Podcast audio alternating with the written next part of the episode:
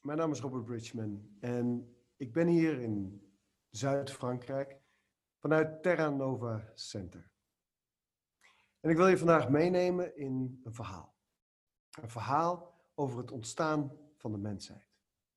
Want als je niet weet waar je vandaan komt, is het heel lastig om te weten wie je bent.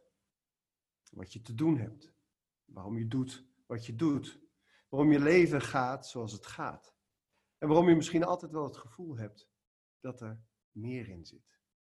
Dat je een leven leidt dat niet helemaal je volle potentie bereikt. En het verhaal begint een paar honderdduizend jaar geleden op een planeet die Nibiru heet. De planeet Nibiru komt één keer in de 3600 jaar in de, um, um, in de, in de, uh, langs de zon. Laten we maar zo eventjes zeggen. Eén keer in de 3600 jaar komt de planeet Nibiru in haar lijn langs de zon. En deze planeet is dus een onderdeel van ons sterrenstelsel. Al dus het verhaal. En deze planeet, die, daar woont een volk. En dat volk, dat wordt de Anunnaki genoemd. En dat volk is, ja, lijkt op mensen. Ze zijn alleen veel en veel verder ontwikkeld. Al veel en veel langer dan wij. Ik bedoel, je kunt je voorstellen, op 14 miljard jaar dat ons universum bestaat, dat er al heel veel gebeurd is.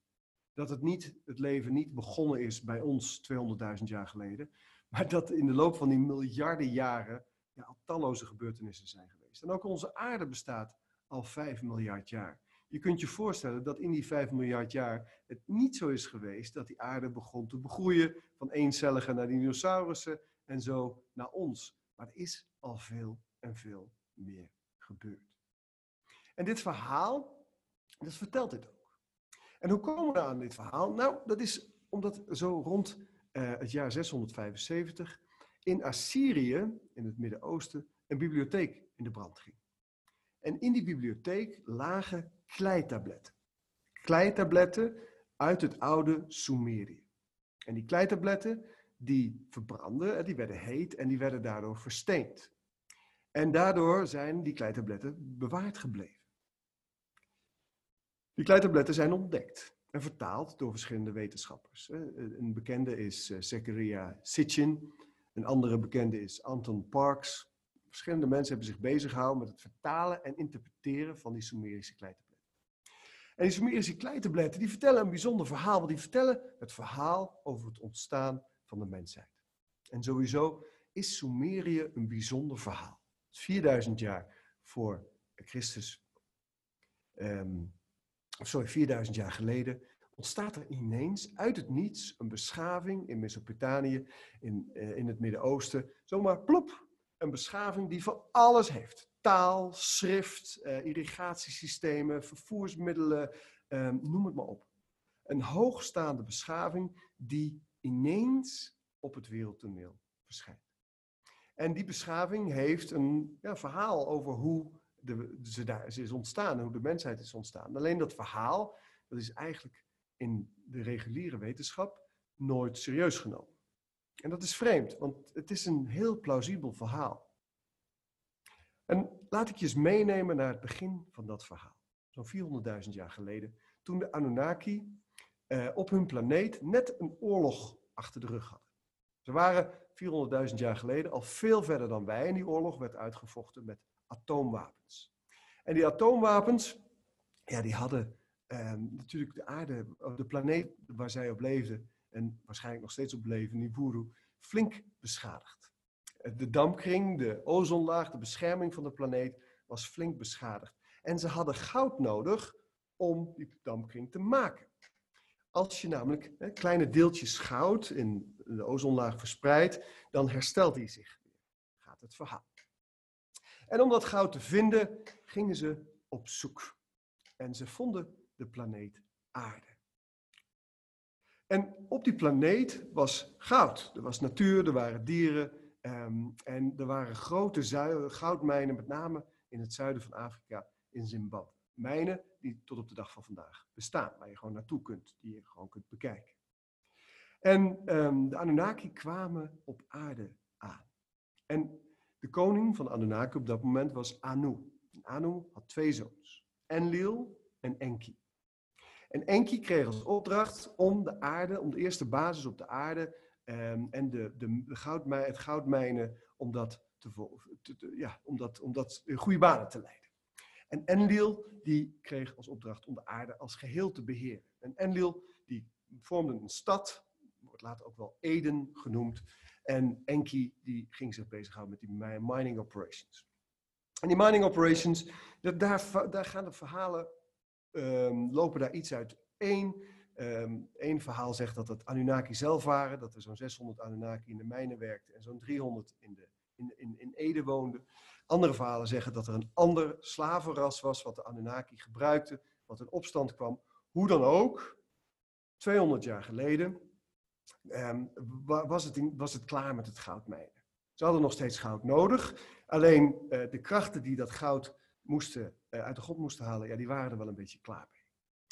En um, er werd gedacht in oplossingen. En Enki was een wetenschapper. En Enki dacht, nou, als ik nou eens die Homo erectus die hier rondloopt, die mensachtige wezens, als ik die nou eens mix met ons DNA, hun DNA met ons DNA, wat ontstaat er dan? En daar ging hij mee testen. En de ene test naar de andere test. En hij creëerde allerlei wezens in die, in die testen.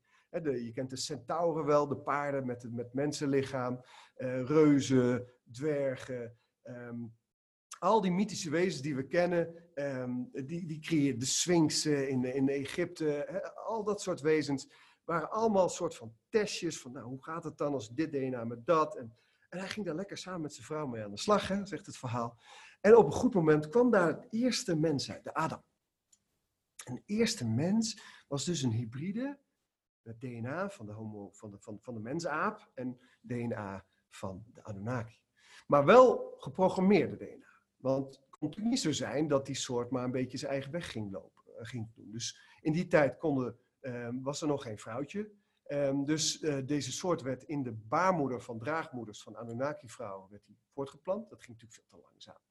En um, de, de, de, de programmeringen die in dat DNA gezet waren, waren slaaf, hard werken, je wordt beoordeeld naar je werk, je dient een meester, je werkt binnen een hiërarchie, je aanbidt een godheid. Dat waren de Anunnaki zelf, die werden aanbeden als goden. Ook al hadden zij hun eigen god. Zij, zij, aanbaden, uh, uh, zij geloofden in Source, in de universele godheid. Um, maar de aardbewoners, de mensen, werden gedwongen om uh, de Anunnaki als god te zien. Dus Enki was een god, Enlil was een god. Um, de vader van Enki en Enlil, um, Anu was een god. En uh, alle vrouwen waren goden, waarvan ik de namen helaas eventjes niet uh, um, scherp heb. De zoon van Enki, Marduk, was een god en zo verder. En Marduk kom je later ook tegen als zonnegod. In, in, Babylon, geloof ik, in Babylonië. Hoe dan ook die mensen, die eerste prototypen, die gingen aan het werk. En dat waren goede, dienstbare. Maar ja, die, die Enlil, die vond die mensen maar niets. Die vond dat maar, ja, dat was een slavenras. Eh, daar moest je verder niet te veel van vinden. Maar Enki was wel gek met ze. Enki was eigenlijk de creator. De creator uit Genesis, die niet zozeer de aarde schiep, maar wel de mensheid schiep. En Enlil was ook de God. Hè? Die twee samen zijn later versmolten in uh, de God van de Bijbel waarschijnlijk. Enlil, de God van het woord en Enki de god van de liefde en de naaste liefde. Dus de kwade en de goede god, die werden één um, in het Bijbelverhaal. En um, Enlil ging, Enki ging door met het doorontwikkelen van mensen. En op een gegeven moment gaf hij, creëerde hij een fruitjesmens. En dat fruitjesmens, in een, ander, in een volgend type, creëerde hij een fruitjesmens dat zelf kon baren.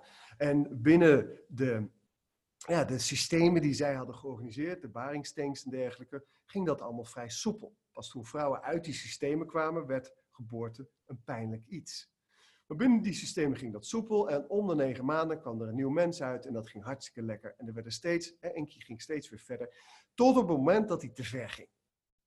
Hij ging te ver, want hij was zo gek geworden op mensen. En Enki's symbool was een slang, dat hij ze inwijde in de werkelijkheid. De boom van de kennis, zo werd dat toen genoemd. De appel waar Eva van at. Maar Enki wijde de mensheid in in de werkelijkheid. En hij gaf de mensheid bezieling. Vanaf dat moment waren de mensen dus geen dieren meer die een soort van slaaf programma hadden, maar ze, waren bezielde wezens. En dat vond Enlil niet leuk. Enlil werd boos. Enlil riep die mensen bij zich, wat is er met jullie gebeurd? Bijbelse verhaal, wat we allemaal wel kennen. En Enlil was pissig en kreeg ruzie met Enki. Anu kwam naar de aarde, dat moest allemaal geregeld worden en opgelost worden. Maar hoe dan ook, het was gebeurd. Er was een mens, die was bezield, die was in staat zich voor te planten en nog steeds slaaf. Uiteindelijk waren er honderdduizend slaven in de mijnen en op andere plekken voor de Anunnaki aan het werk. Sommigen mochten mee naar Nibiru, naar de, hemel. Um, en die honderdduizend slaven, ja, dat werden er te veel. Er kwamen er te veel en ze bleven zich maar voortplanten. En Enki liet ze, ze nu en dan vrij. Groepen mensen die de wereld overgingen. En die mensen kwamen dus ook vanuit Zuid-Afrika, waren ook donker. Ze zagen eruit zoals wij, alleen de huidskleur was donker. En um, die, die mensen die gingen in stammen de wereld in. 200.000 jaar, uh, eh, 100.000 jaar geleden ongeveer. En wat er nou eens interessant is, is dat 200.000 jaar geleden, dus op het moment waarvan de kleitabletten vertellen dat Enki ons gecreëerd heeft, is er iets gebeurd in ons DNA. Dat, is, dat weet de moderne wetenschap. Er zijn publicaties in Nature bijvoorbeeld, een heel vooraanstaand uh, tijdschrift, waaruit blijkt dat 200.000 jaar geleden er iets in ons DNA gebeurd is wat eigenlijk niet kan. Ons DNA bestaat uit 22 chromosomen en het tweede chromosoom en het zevende chromosoom onder andere, ze hebben een behoorlijke uh, verandering ondergaan. Het tweede chromosoom is het chromosoom van spraak en complexe klanken. En dat chromosoom dat veranderde ineens. Door de wetenschap ineens. En ineens konden mensen zich uiten. Konden ze spreken, konden ze klanken en ze, eh, konden ze taal ontwikkelen. En het zevende chromosoom is het chromosoom dat onze neocortex, onze mensenhersenen als het ware creëert. En dat chromosoom is zodanig bewerkt. Hè, je hebt een chromosoom, je moet je voorstellen, het uiteinde van een chromosoom zijn telomeren. Hè, hoe korter die worden, hoe ouder je wordt. Tegenwoordig op telcel ook allerlei middelen om je telomeren te verlengen. We weten dat meditatie, het wetenschappelijk onderzoek blijkt uit dat meditatie je telomeren verlengt. En die telomeren zitten aan de buitenkant van een chromosoom. En wat gebeurt er nou? Gebeurt er nou? De chromosoom nummer 7 zijn twee chromosomen waarvan de telomeren tegen elkaar aanzitten. Dat kan helemaal niet. Het is bijna niet mogelijk dat dat een zomaar is ontstaan. De mensheid is geëngineerd. 200.000 jaar geleden. Volgens de Sumerische kleitabletten door de Anunnaki. En die Anunnaki die heersten over de mensheid. De Anunnaki waren goden. Ze paarden ook met mensenvrouwen. Daar kwamen de halfgoden uit. En de Anunnaki woonden op de Olympusberg. En die woonden ehm, in, in, in, op, op, verschillende plekken op de wereld. De goden uit het oude Griekenland. De goden uit het, uh, uit het, uit het, Romein, uit het oude Rome. De goden van de Vikingen, van de Normannen en de Denen. De goden van de Indianen. Die hebben misschien wel echt bestaan. De goden van de Egyptenaren, de goden van het oude China, van het oude Japan. Die hebben misschien wel echt bestaan.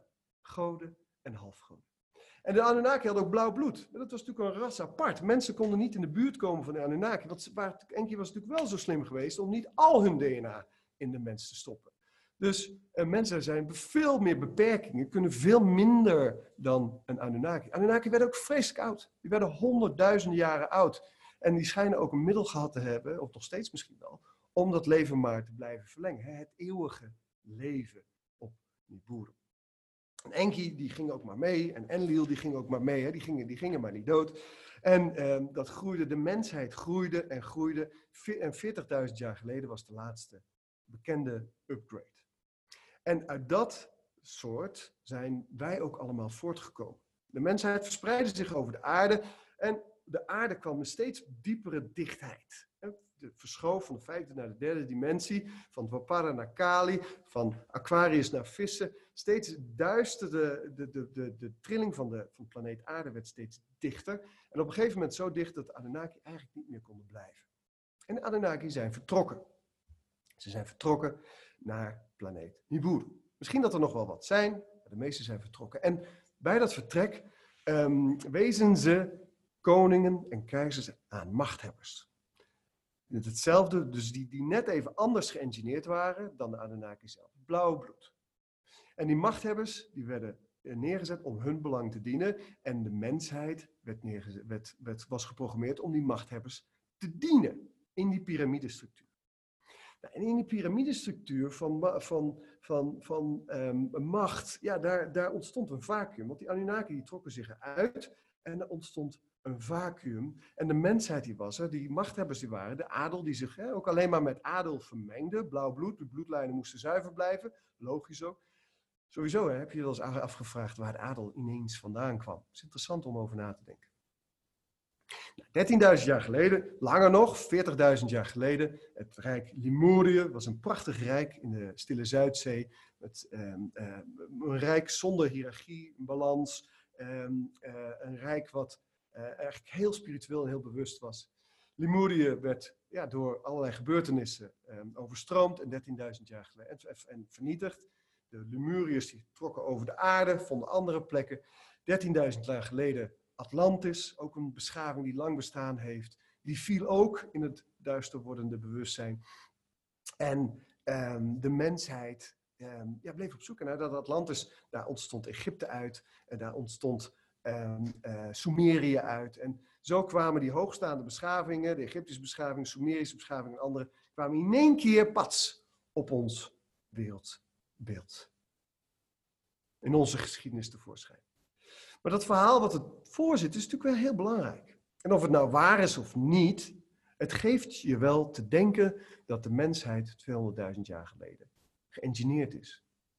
Het geeft je wel te denken dat er ineens een adel was en dat wij geprogrammeerd zijn om die te volgen. Waarom in godsnaam? En het geeft je wel te denken dat als die Anunnaki verdwenen zijn en die matrix nog steeds bestond en de programmering van slaaf nog steeds bestond, dat er wel eens andere volken zouden kunnen zijn die die matrix ingekomen zijn. Naar verluid 14.000 jaar geleden de, reptil, de reptilians, reptilianen, de Draco-reptilianen van het sterrenbeeld Draco, die in die matrix gekropen zijn als het ware en de mensheid zijn gaan besturen. Vierde dimensiewezens die zich helaas voor ons voeden op angst, paniek, lijden en pijn. Die er dus alle belang bij hadden om de mensheid in angst, lijden en pijn te houden. En die reptilianen zijn er nog steeds. Dus zij besturen onze machthebbers. Want wij zijn nog steeds geprogrammeerd om die machthebbers te dienen. Wij zijn nog steeds geprogrammeerd om uh, overheden te dienen, om op te kijken naar adel, naar hele rijke mensen, naar een elite. En die elite die wordt misschien wel bestuurd door reptilianen, die ze aanzet om nare dingen te doen, zodat mensen in lijden en angst blijven en zij zich daar vervolgens weer op kunnen voeden. In deze tijd echter komt dit verhaal ten einde. De aarde is aan het meest duistere deel van het universum gekomen, de meest dichte materie, en is sinds 2012 op weg terug. In de podcast Moed en Angst vertel ik daar ook wat over, over hoe de Maya's die dat al voorspelden. Maar ook de Yugas uit, uit, um, uh, uh, India, die voorspellen dat al duizenden jaren. De, van we gaan weer terug van vissen naar Aquarius, van Kali naar Dwapara. We gaan terug van de derde naar de vijfde dimensie. En dat maakt het voor die reptilianen lastiger om ons in die hiërarchie gevangen te houden. Je ziet ook dat geheimen niet meer kunnen. Ik, ik geloof vijf jaar geleden, geleden zei ik, over tien jaar weten we wie John F. Kennedy vermoord heeft. En we komen steeds dichterbij. Geheimen duister wordt steeds lastiger, omdat de trilling van de aarde steeds hoger wordt. En duistere geheimen zijn in een hele lage trilling. Um, alles wat in die lage trilling zit aan systemen, aan machtssystemen, zoals financiële systemen, oorlog, misbruik, dat is allemaal op zijn einde aan het lopen. En die reptilianen die zien wel aankomen dat ze hun macht gaan verliezen. Het is een kwestie van tijd. En hoe lang dat gaat duren, dat weet niemand. Dat kan uh, over tien jaar zijn. En dat kan ook nog duizend jaar duren. Het kan zijn dat onze kinderen dat al gaan ervaren. Het kan ook zijn dat de kleinkinderen van onze kleinkinderen daar het eerste tipje van de sluier van gaan ervaren. Maar wat we wel weten, is dat we nu de eerste kenmerken van het nieuwe bewustzijn wel ervaren. De, de crisissen, het, de, de coronapandemie. Um, er is iets aan het gebeuren. Er is iets aan het verschuiven de Q-complotten, het oplossen, het, op, oprollen van de uh, elite door uh, president Trump en de zijnen, of het nou waar is of niet, er is iets aan het gebeuren. De mensheid is aan het veranderen. En we gaan het juk van de Anunnaki van ons afleggen. We zijn namelijk bezield. We hebben een goddelijke vonk. We hebben een Boeddha-natuur. We hebben uh, source in onszelf. Wij zijn source in de tijdelijke verschijningsvorm van de mens. En hoe die ziel in dat lichaam is gekomen, daar zijn, dat is weer een heel ander verhaal. Daar kan ik weer een podcast over vol praten. Maar wij zijn source. Dat betekent dat wij ongekende mogelijkheden hebben. En we gaan ons steeds meer beseffen dat we source zijn. We gaan ons steeds meer beseffen dat we één zijn met alles. We gaan ons even steeds meer beseffen dat wij de matrix waarin we leven creëren. Die matrix van de Anunnaki, nu van de reptilianen, die valt of staat bij ons. Want het is onze collectieve geloofsovertuiging die die matrix in stand houdt. En zolang wij geprogrammeerd zijn om te dienen, om hard te werken, op, op tijd op ons werk te zijn, om afgerekend te worden op onze resultaten, om eh, geld na te jagen en beloning, om veiligheid um, en betekenisvol zijn um, um, op een, op een materiële, materiële manier, ja, om dat na te streven, zolang houden wij die matrix met z'n allen intact. Maar op het moment dat we met z'n allen wakker worden en zien dat wij source zijn, de bron zijn, dat wij licht zijn in de tijdelijke verschijningsvorm van de mens, op het moment dat wij beseffen dat we geen slaven zijn, dat op het moment dat wij beseffen dat ons, onze waarde niet afhangt van hoe hard we werken of hoeveel we presteren, op het moment dat we ons dat gaan beseffen, kunnen we ons als mensheid bevrijden uit deze matrix, wie er ook aan de touwtjes trekt. En je kunt dat bespoedigen. Je kunt die programma's, die DNA-programma's, die de Anunnaki destijds hebben ingeprogrammeerd, die kun je herprogrammeren. Mijn leraar Althusser Rossiter is daar een meester in. Althusser is een leraar uit Engeland. Um, als je mij volgt, dan ken je hem ook, want ik ben echt onwaarschijnlijk fan van zijn werk. Uh, ik, ben het, ik heb het geluk dat ik, dat ik van hem mag leren en dat ik ook met zijn werk mag werken. En wat we kunnen met dat werk is DNA herprogrammeren. We kunnen ook trauma's uh, en wonden helen. We kunnen uh, entiteiten uit een systeem verwijderen. We kunnen reptiliaanse invloeden um, kunnen we oplossen. We kunnen alles transformeren wat je maar kunt bedenken. Met de behulp van de source in de mens zelf. Maar we kunnen dus ook DNA herprogrammeren. En in de laatste Shift Your Reality retraite die Altezo op Terra Nova hier in ons centrum heeft gegeven, is die daar, hebben we daar diepe sessies mee, mee, mee ervaren, waarin de slavenprogramma's, het Shift Your Reality uit de matrix, de slavenprogramma's werden getransformeerd. De prestatieprogramma's werden getransformeerd. En ik weet dat sinds ik die, die transformatie voor mezelf heb gehad, in die, in die retraite, ja, dat ik ben nog zoveel meer vrijer dan ik al was. En we koppelen onszelf steeds verder los van de matrix. Niet door die matrix te bevechten, maar door innerlijk werk te doen. Door onze verbinding met Source te herstellen en de programma's en de wonden en de trauma's, collectief of individueel, ons karma uh, te helen. Want op het moment dat je gaat vechten tegen die matrix, wat gebeurt er dan? Op het moment dat je gaat vechten tegen de matrix, maak je hem sterker. Dat is ook het grote nadeel van complottheorieën. We hebben het over Q, we hebben het over Trump, um, die uh, de, de kabal gaat oplossen, de, de elite gaat oprollen. Dat is fantastisch. Maar als het vanuit een energie van strijd en angst gebeurt, dan voedt het de matrix. Als je tegen de matrix bent, als je tegen de Anunnaki bent, tegen de reptilians bent, tegen de elite bent, dan maak je het alleen maar sterker. Je voedt het systeem. Het enige wat je kunt doen is je eigen matrix binnen de matrix bouwen. Dus je eigen collectieve geloofsovertuiging binnen de matrix creëren. Wij doen dat hier op Terra Nova. We hebben een centrum dat los is van de matrix. Natuurlijk kan nooit helemaal los van de matrix, maar we hebben onze eigen matrix gecreëerd. En wij hebben hier een andere manier van naar de werkelijkheid kijken. Vanuit 5D, vanuit de vijfde dimensie, vanuit liefde, vertrouwen. We zijn continu allemaal bezig met ons innerlijk werk. En we dragen dat ook uit om anderen te inspireren. En we vechten nergens tegen. We zijn ook nergens tegen. We kijken naar de wereld met compassie, met liefde. We zien de mensheid lijden in de derde dimensie. En we kijken daar niet vanuit een soort van hoge air van kijk ons is. Nee, vanuit gelijkwaardigheid, maar wel met compassie. Omdat we weten hoe anders het kan. We leven in een vrije wilszone van het universum. Deze zone, ons zonnestelsel, is een free will zone. En als wij uit vrije wil besluiten om een matrix binnen de matrix te, te, te, te creëren, dan kunnen de heersende machten ons daar niet van afhalen. Het is onze vrije keuze. Zelfs reptiliaanse krachten kunnen ons daarin niet tegenhouden, want het is een vrije keuze. Het zijn universele wetmatigheden dat wij de mogelijkheid hebben om die uit vrije wil die keuze te maken. We hebben ook de mogelijkheid om ons uit vrije wil te onderwerpen aan, uh, aan, uh, aan reptilianen of illuminati of elite of hoe je het ook allemaal wil noemen. Dat hebben we ook. Dat is een, maar het besef dat dat je vrije wil is, is heel belangrijk. Het besef dat, je, dat ieder mens onbewust voor kiest om in die piramide te blijven, is heel belangrijk. Dat betekent dus dat je onbewust toestemming geeft. En in een free will, free will zone ja, geef je dus toestemming, dus is het oké dat je onderdrukt wordt. Want Gandhi zei het ook al tijdens de bevrijding van India. De onderdrukker kan alleen maar bestaan bij de gratie van de onderdrukte. Dus als jij stopt met onderdrukt te zijn, dan kan je niet meer onderdrukt worden. Ga er niet tegen vechten, want dan geef je ze de kans om jou aan te pakken.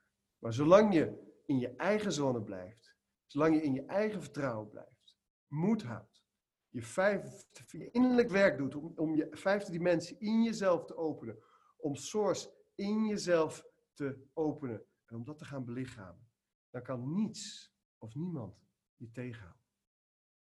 En Jiddu Krishnamurti zei het ook. De enige hoop voor de mensheid is de transformatie van het individu. En dat is wat we in deze tijd te doen hebben. Met elkaar transformeren. Openen van binnenuit. Ieder voor zich. Van daaruit anderen inspireren om dat ook te doen. En zo worden we een olievlek van vijfde dimensie op aarde. En we zijn niet de enige hier in Nederland. We zijn maar een klein clubje vergeleken bij die enorme netwerken lichtwerkers op andere plekken in de wereld. In Amerika, in Rusland, in Australië, in Vietnam, zelfs in China, in Afrika, in Zuid-Amerika. Zijn ongelooflijk grote netwerken lichtwerkers. Het Midden-Oosten en heel Azië trouwens. Als je dingen noemt, moet je altijd oppassen dat je die dingen vergeet. En die lichtwerkers die verbinden zich met elkaar. Die vinden elkaar in netwerken. Je wilt niet weten hoe, hoeveel lichtwerkers over de hele wereld wij vanuit Terra Nova met elkaar in verbinding zijn. We organiseren ook summits vanuit Bridgman, zoals de Lichte Leven Summits, om lichtwerkers met elkaar in verbinding te brengen. Om die dat trillingsnetwerk op aarde sterker te maken. Want uiteindelijk gaat het daarom, die vijfde dimensie, source, het Christusbewustzijn op aarde brengen. 2000 jaar geleden kwam er een man op aarde. Een man die ons kwam vertellen dat het anders kan. Yeshua ben Jozef. Door de Bijbel later geconfiskeerd als Jezus Christus. En Yeshua die bracht het licht van de oorspronkelijke schepping, van de oorspronkelijke bron hier op aarde. En vertelde ons over die vijfde dimensie. En meer, er zijn dertien dimensies op aarde, die in feite allemaal al toegankelijk zijn. Mensen die heel intensief beoefenen, zie je ook in die andere dimensies. De Boeddha bereikte de dertiende dimensie en raakte verlicht. Al die dimensies zijn toegankelijk voor jou ook. En dat is wat de, de, het Christus, de Christus kwam doen, het Christusbewustzijn brengen. Zodat wij dat nu handen en voeten kunnen geven hier op aarde. En zodat wij dat licht wat hij zo diep in die duistere aardelagen bracht, werkelijkheid kunnen laten worden. In deze prachtige tijd. En daarom eindig ik met ons nieuwe motto. Let's go 5D. It's up to you. Dankjewel voor je aandacht.